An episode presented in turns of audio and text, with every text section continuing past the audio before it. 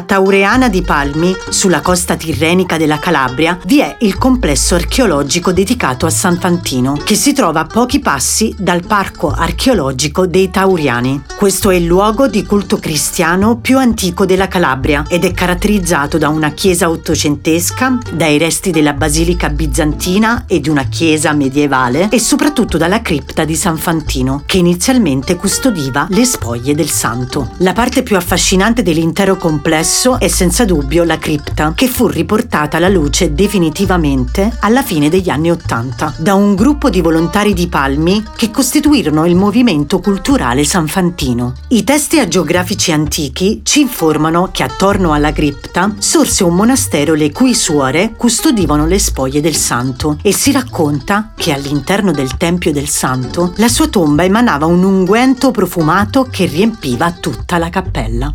Visitando la cripta sarete pervasi da una sensazione emotiva di forte spiritualità.